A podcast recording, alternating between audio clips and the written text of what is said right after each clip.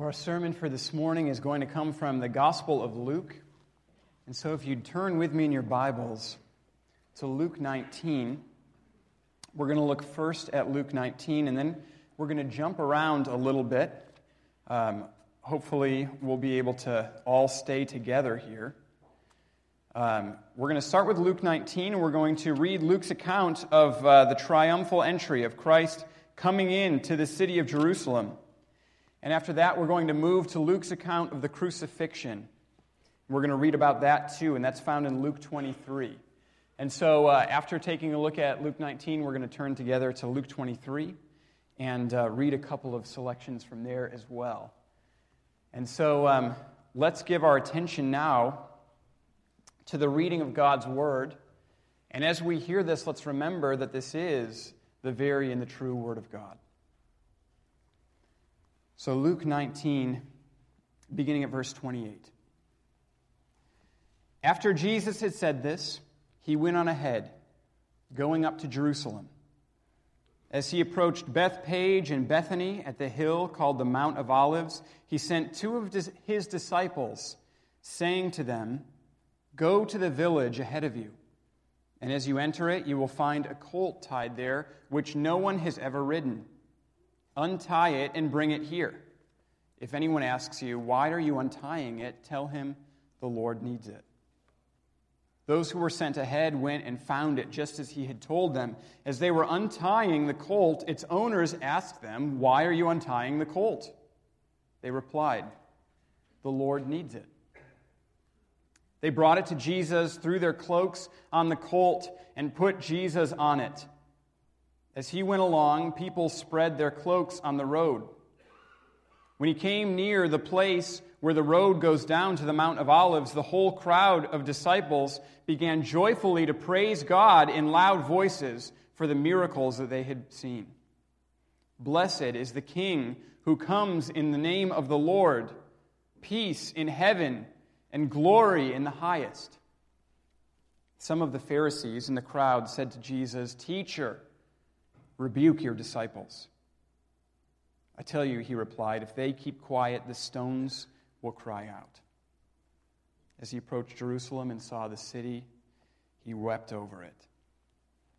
Let's turn now to uh, the 23rd chapter of Luke, and we're going to read a couple of selections, three selections, 1 through 5, and then 13 to 24. And then I'm actually going to start reading a little bit sooner than 44. I'm going to read um, starting at 35 until verse 49. And so this is an account of Christ's crucifixion. Then the whole assembly rose and led him off to Pilate. And they began to accuse him, saying, We have found this man subverting our nation. He opposes payment of taxes to Caesar and claims to be Christ, a king. So Pilate asked Jesus, Are you the king of the Jews? Yes. It is as you say, Jesus replied. Then Pilate announced to the chief priests and the crowd, I find no basis for a charge against this man. But they insisted, He stirs up the people all over Judea by his teaching. He started in Galilee and has come all the way here. Now let's jump to uh, verse 13. Pilate called together the chief priests, the rulers, and the people and said to them, You brought me this man as one who is inciting the people to rebellion. I have examined him in your presence and have found no basis for your charges against him. Neither has Herod, for he sent him back to us, as you can see, and he has done nothing to deserve death. Therefore, I will punish him and then release him. With one voice, they cried out, Away with this man! Release Barabbas to us. Barabbas had been thrown into prison for an insurrection in the city and for murder. And then I'm going to uh, going to continue at verse 35 and read into verse 49. The people stood watching, and the rulers even sneered at him. They said, He saved others. Let him save himself if he is the Christ of God, the chosen one.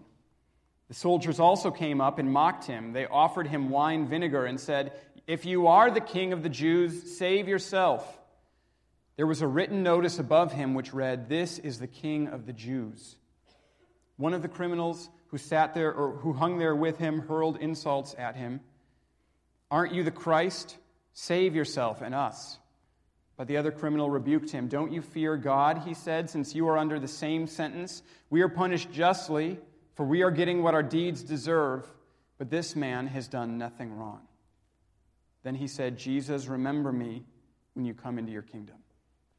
Jesus answered him, I tell you the truth, today you will be with me in paradise. It was now about the sixth hour, and darkness came over the whole land until the ninth hour, for the sun stopped shining and the curtain of the temple was torn in two. Jesus cried out with a loud voice, Father, into your hands I commit my spirit. When he had said this, he breathed his last. The centurion, seeing what had happened, praised God and said, Surely this was a righteous man. When the people who were gathered to witness the sight saw what took place, they beat their breasts and went away. But all those who knew him, including the woman who had, women who had followed him from Galilee, stood at a distance watching these things. This is the word of the Lord to us this morning. Let's say a prayer together.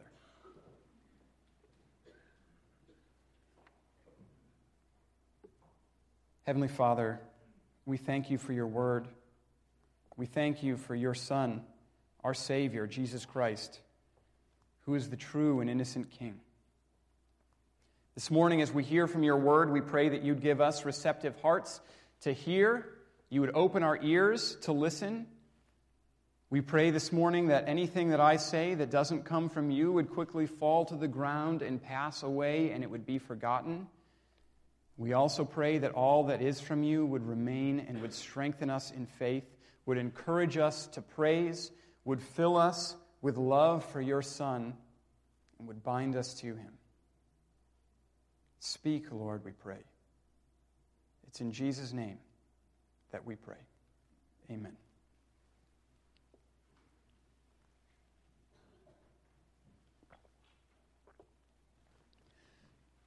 Well, people of God, I remember many years ago when I was in high school, I had a pretty incredible opportunity.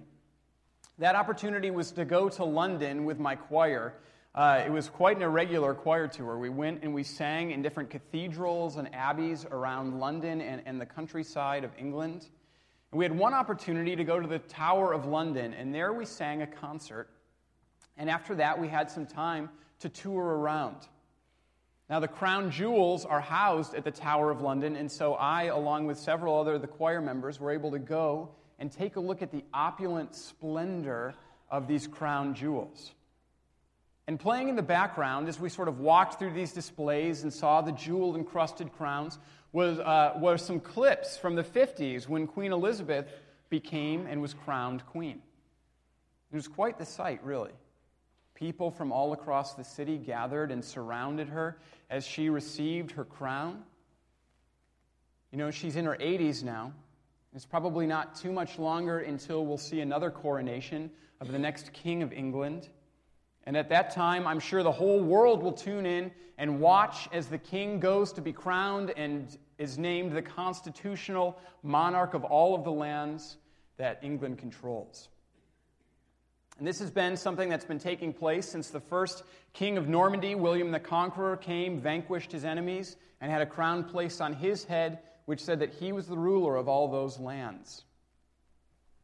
In this account, in this gospel account that Luke gives to us, he talks about a coronation as well. But it's quite different from the coronation that we see in England. There are some similarities to be sure. But Christ's coronation is one that ends on a cross, hanging from a tree. And Christ's coronation is one that's infused with a whole lot more meaning than any coronation of a British monarch.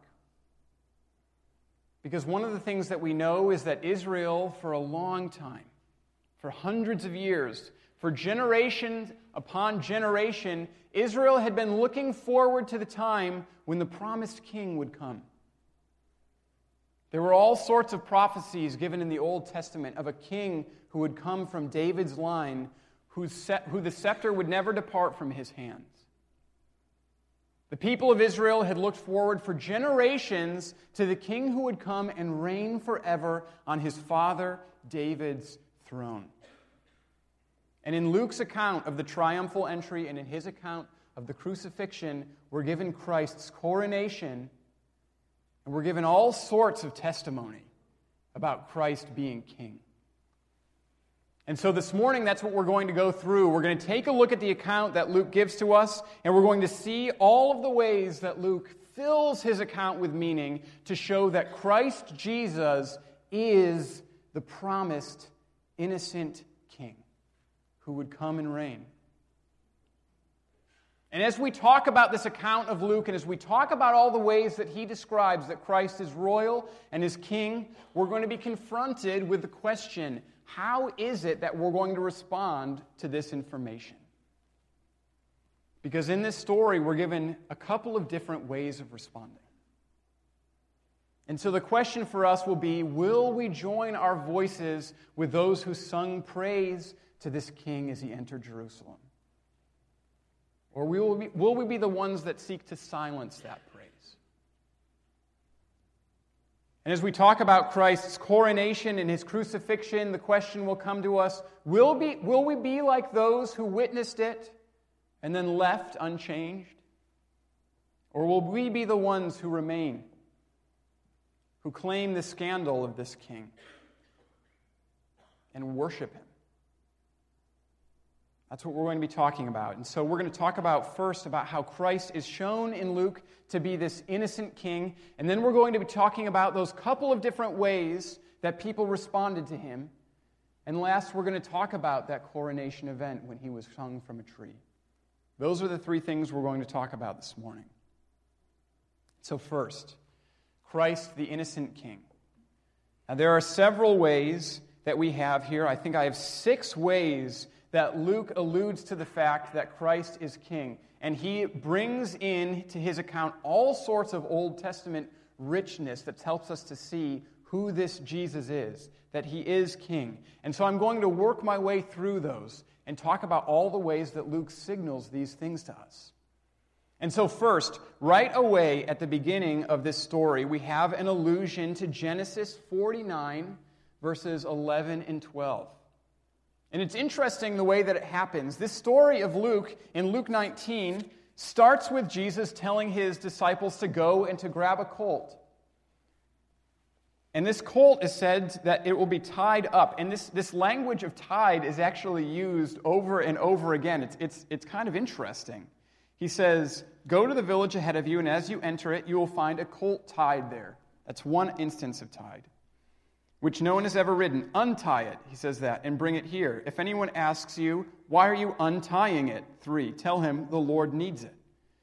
Those who were sent ahead went and found it just as he has told them. As they were untying it, that's four, its owners said to them, Why are you untying the colt?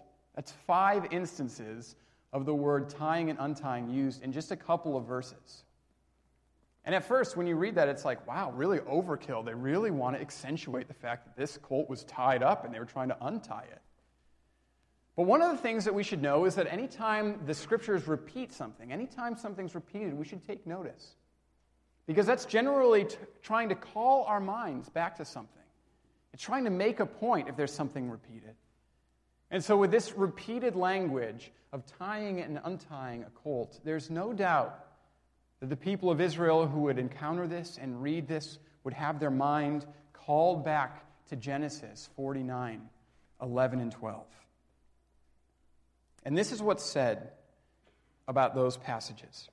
Actually, I'm going to start at verse 10. It said this in Genesis 49. It says, talking about Judah, it offers this prophecy. It says that the scepter shall not depart from Judah, nor the ruler's staff from between his feet until tribute comes to him, and to him shall be the obedience of all the peoples. And then it says this tying his foal to the vine, and his donkey's colt to the choice vine, he has washed his garments in wine, and his vestures in the blood of grapes. And so, this repetition of the language of tying and untying would have called the people's mind back to this prophecy that had been given to Judah ages ago and this prophecy was that a king would come. This king would tie his colt to a choice vine, and this king would reign forever. The scepter would always be between his feet.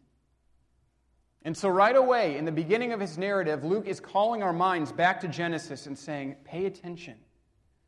Because this colt that's tied, this is the colt of that king that was prophesied. That king that's been looked forward to since the blessing of Judah.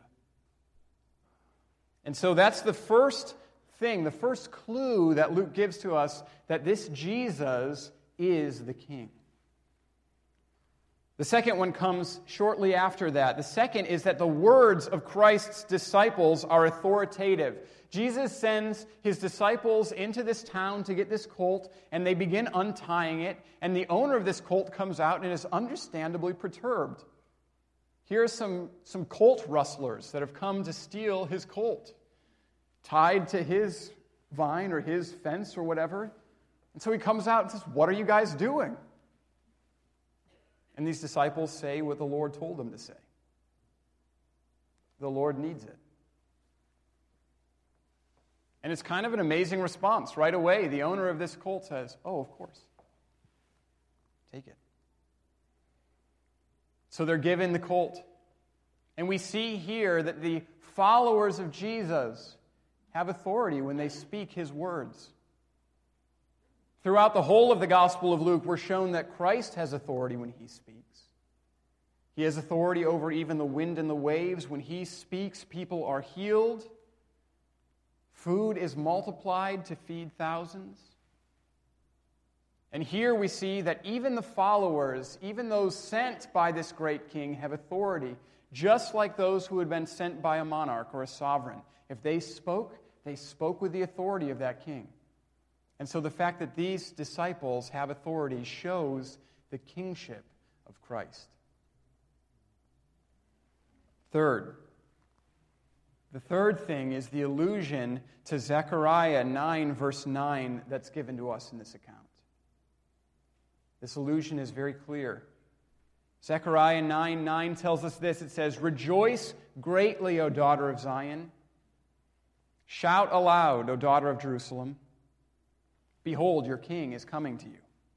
Righteous and having salvation is he, humble and mounted on a donkey, on a colt, the foal of a donkey. And so, as Christ came into the city of Jerusalem, the holy city, he came in riding on a colt, the foal of a donkey. And in so doing, those that saw it must have thought back Zechariah prophesied about this. They said, he said that our king, that our salvation would enter into our town riding on the colt, the foal of a donkey. And so, oftentimes, when we hear this story, and if we hear people talking about the story, we rightly hear them emphasizing the fact that Christ was humble. He came into this town not as a conquering king on a war horse, but on a donkey. And that's true. He didn't come with the regular pomp and circumstance, he came humbly. But riding into the city on a donkey was a clear claim of his kingship. As he came into this city riding on the donkey, he was fulfilling a prophecy that the people would have known, and he was pointing to the fact, saying, I am this king. I am the one. Your salvation coming to you. Humble and riding on a donkey. And so the fact that he came in on this colt showed the fact again that Christ was king. Fourth, the fourth way that Luke shows us that Christ is king is in the way that the people act in relation to Jesus. There are a couple things that the people do that show us that they believe that he's the king. The first is that they lay down their, their cloaks, uh, the disciples lay down their cloaks over the donkey for Christ to sit on. You know, kings were never supposed to touch the animals that they rode upon. They always sit upon a royal saddle. There is no saddle for Christ, but the disciples, acknowledging that he was a man who was king, laid their cloaks down so that he, as a king, could ride without touching this animal. And the crowd that sees him, they recognize that this is the case, and they respond in kind. They begin laying down their own cloaks on the ground so that this king could walk upon these cloaks. This is the exact same thing that the people of Israel did to Jehu when Jehu came to be crowned king. As he ascended the steps to be crowned king, they laid down their cloaks so that Jehu himself didn't need to touch the ground. This is recorded in 2 Kings 9. And again, the people are showing that they believe him to be a king by laying their cloaks in front of him. They also quoted a very interesting psalm. They quoted Psalm 118. Psalm 118 says this it says, Blessed is he who comes in the name of the Lord. And as Christ came into the city, that's the psalm that was on the lips of these people. They would proclaim, Blessed is he who comes in the name of the Lord. But they actually intensify this because they say, Blessed is the king who comes in the name of the Lord. Psalm 118 was the coronation psalm. It was the psalm that was recited by the people when the king would be crowned and named the ruler. And so, in saying this, the people are acknowledging this is the king. And Luke shares it with us so that there can be no doubt these people believed Christ to be the king.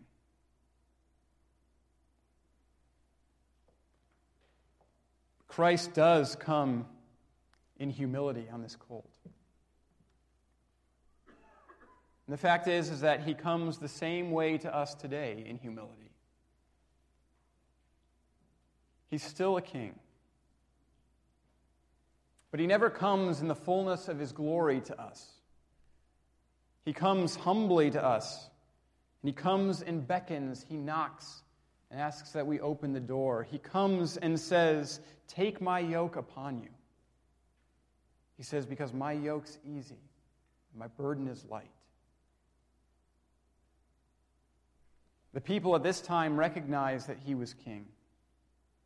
Will we do the same thing as he comes to us today in humility? The fifth, the fifth reason that, that Luke gives that he is king is actually given in this, the story of the crucifixion in the 23rd chapter. When Christ is questioned by Pilate, Pilate asks, Are you a king? And Christ affirms that that's the case. Yes, it's as you say, he says. I am a king. He doesn't deny it. And the last, the last thing that we're shown, the last reason that we're given that he's a king is actually nailed above Christ's head as he dies. As Christ is hung from a tree in verse 38 of chapter 23, we're told that it was written, This is the King of the Jews. This was a statement perhaps intended to mock, because the people mocked him with those words. But nonetheless, it was an accurate depiction of who this man was who came into Jerusalem to his coronation on a cross. But not only was he a king, he was an innocent king. And I, I, I, will just run through this very quickly. He was proclaimed innocent by Pilate, he was proclaimed innocent by Herod. He was said to be righteous by the centurion at the time of his death, and even the people who had called for his death beat their breasts before they left because they acknowledged his innocence. So, the first thing that Luke gives to us is this claim that Christ is a king and that he's an innocent one. And so, for the question for us then becomes how are we going to respond? And in this story, we're also told two ways that people respond to Christ's kingship. The first one is given to us at the crowd, the crowd that sees his coming. The crowd sees his coming, and as we says, laid down palm branches, laid down their cloaks. They proclaimed him king, and they sang praises to his name. And what they sang praises was very interesting. This is what they said. It says that they said, peace in heaven and glory in the highest. Glory in the highest is what they said. Is there another time that we can remember hearing those words, glory in the highest?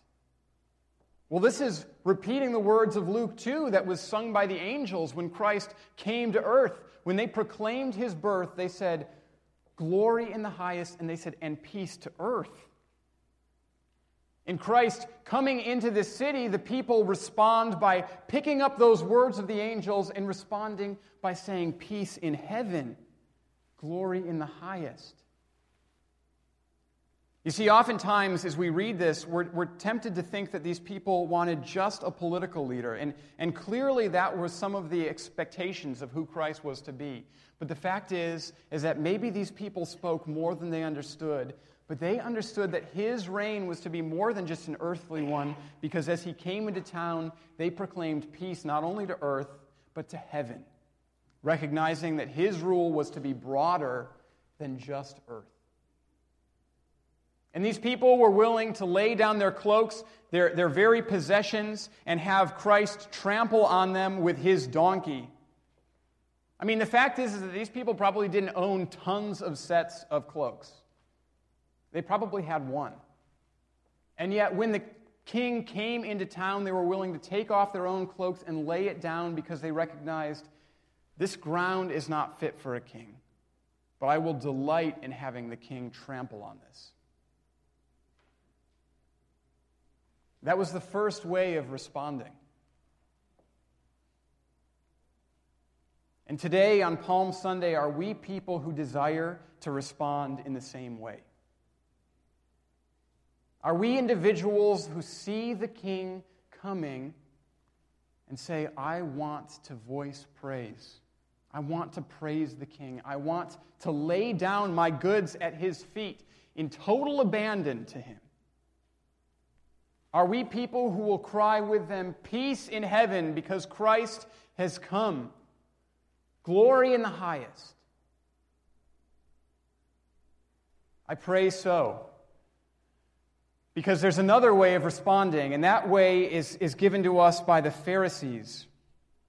Because the Pharisees see these people crying out in praise to Jesus, and they try to stop it. And it's clear that they can't. And so they turn to Jesus and they say, Tell these people to stop it. Tell them to cut it out. And Christ's response is so beautiful. He says that if they stop, that the very rocks will cry out in praise to him. And that's always one of my favorite sections of this triumphal entry when Christ proclaims that the rocks will cry out if the people are stopped. And you know what that says to us? It says to us that where God has ordained praise, that praise will come. If that praise is, is shut off or if it is silenced, then the creation will begin to cry out in praise. It's a pretty beautiful and compelling section of this passage. Creation itself will cry out if we are silenced. And so, one of the things that I did this week is that I, listened to all the rocks that I passed by. I, re- I really did. And I stopped for a second and I would look at the big ones, I would stop and look and see if they were crying out in praise. And I'd actually encourage you to do that this week. There are plenty of rocks around, and if you see one, stop. And listen is it crying out in praise? Well, it, I, I haven't heard any. And you know what? That's actually a good thing.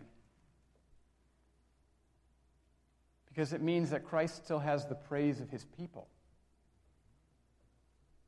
God has ordained praise to be given to him.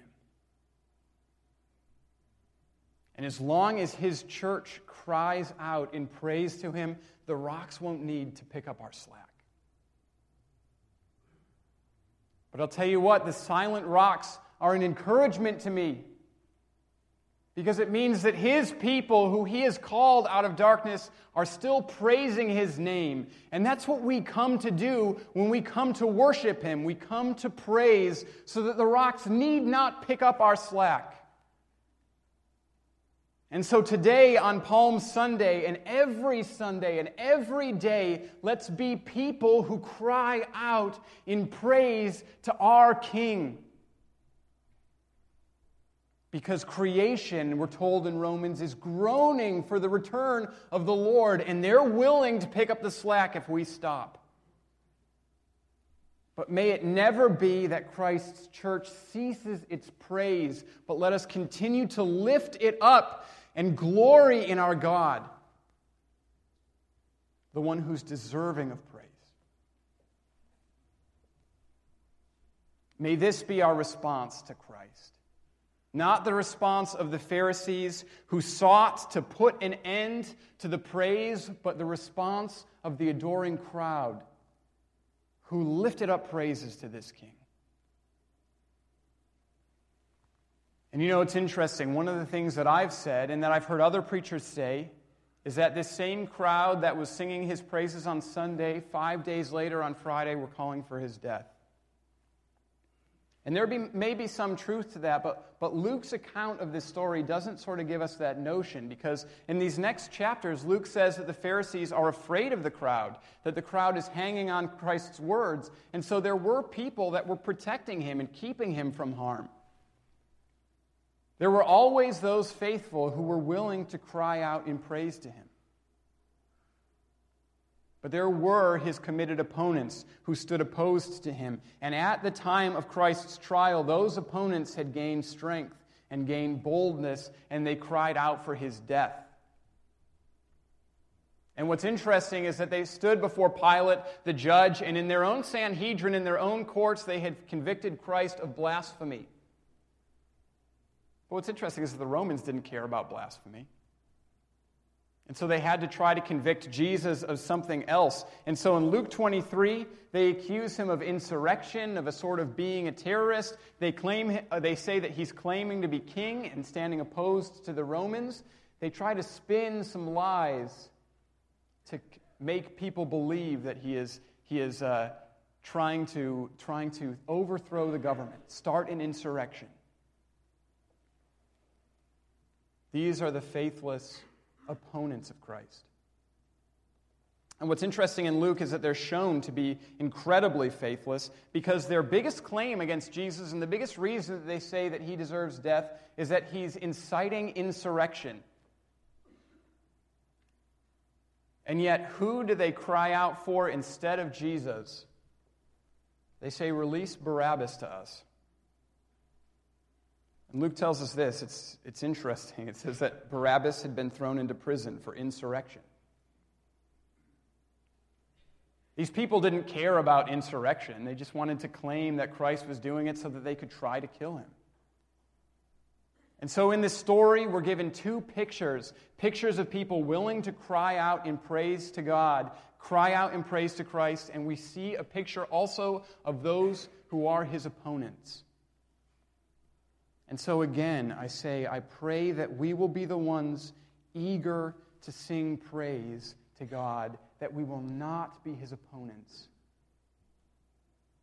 but that we will join our voices and sing praise to our God.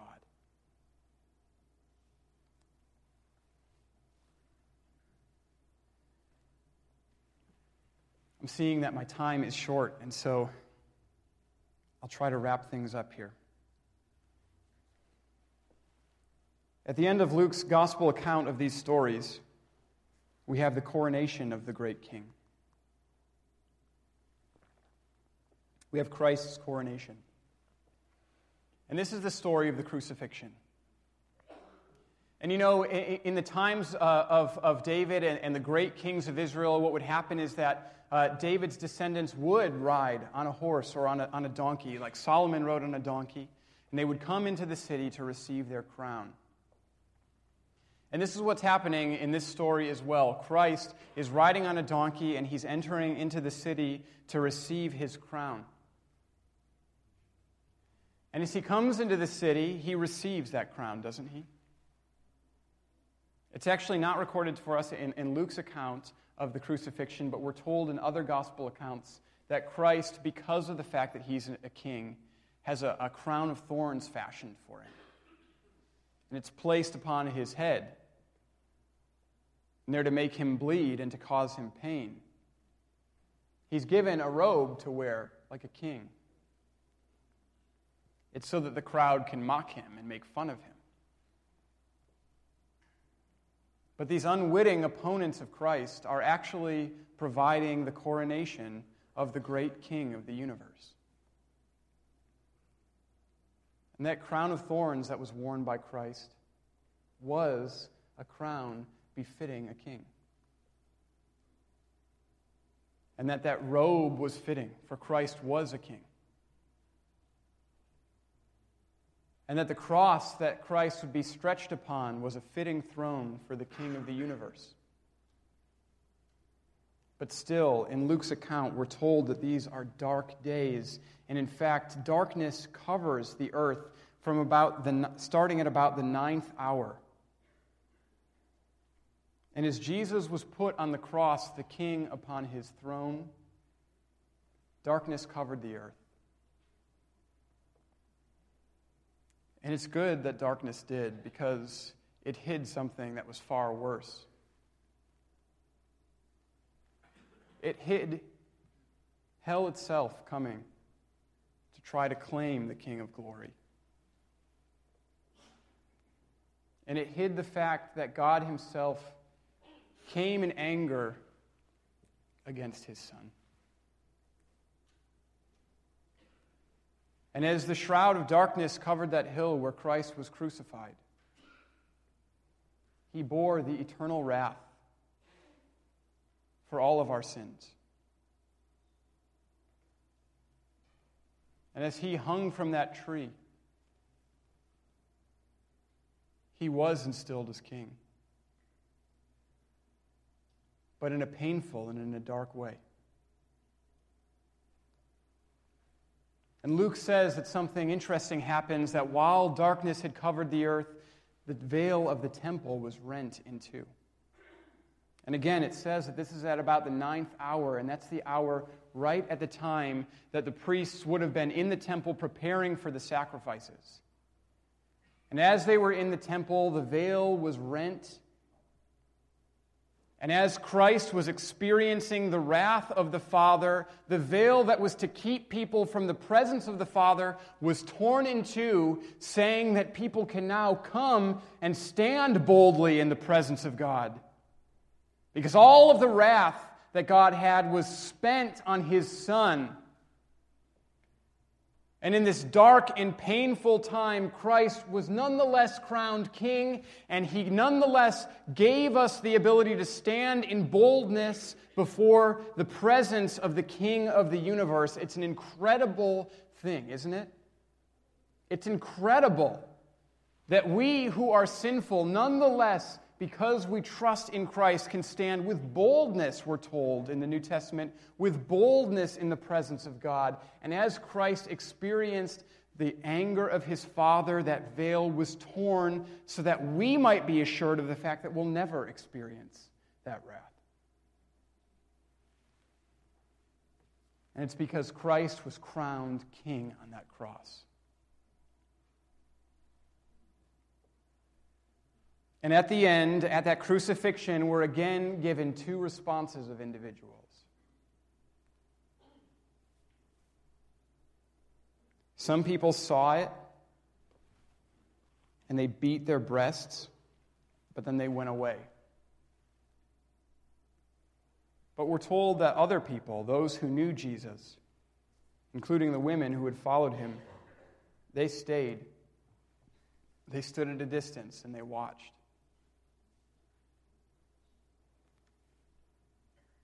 And these are, again, the two potential responses for us. We're individuals who, in this week, will hear of the triumphal entry of Christ, and this Friday, we will hear again of the crucifixion and the scandalous death of our God, fully God, fully man, Jesus Christ. And what will be our response as we witness this crucifixion? Will we be those who are willing to acknowledge the fact that this man was innocent, that this man was righteous, shed a tear about that perhaps, beat our breast in the sign of desperation, and then leave, ultimately unchanged? You know, I was at a camp when I was in high school. I went to a camp, it was a, a, a music camp. And my counselor read a, an account of the crucifixion. And my counselor at this camp was not a Christian himself. And in this account, he said, Isn't this unfortunate that this man who just wanted to teach us to be kind and accepting wasn't accepted himself and had to die? And a lot of people nodded in assent. I think that my counselor was one of those folks who would have seen it and recognized his innocence and beaten his breast and left. Well, isn't that sad? But the other response is of those who knew Christ and desired to follow him, and that was to remain. It was to see Christ crowned king on a cross, dead for them, to accept the full scandal of that, and to stay.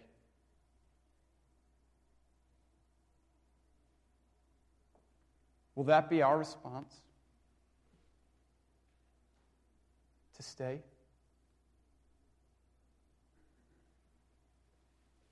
I pray so. I pray so. And there's one reason that we're able to stay. There's one reason that we can see the scandal of the crucifixion. There's one reason that we can hear the jeers of the crowd. There's one reason that we can experience the mocking of those that we know who don't know Christ. There's one reason that we can hear all that and nonetheless stay and profess faith in Christ. And the reason is this is that Christ, as he was on that cross, he was able to see all of those individuals. And because he was fully God and fully man, he could see across time. He could see each and every one of us. And he not only could see just us, but he could see all the gunk and all of the sin and all of the corruption and all of the times that we would be faithless and all of the times we join our voices with the crowd calling for his crucifixion and all of the times that we call, join our voices with the Pharisees seeking to silence those who would worship Christ. He saw all of those times, knew of all of our sin, and what did he do? He stayed. He just stayed. And we know that he could have called a host of angels down to remove him from the cross and to show what kind of king he was, but he didn't. For our sake, he stayed. And in so doing, he saved us, provided complete redemption.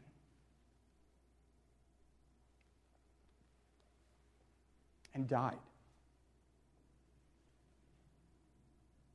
And so now, as we see Christ in all the scandal, will we stay too?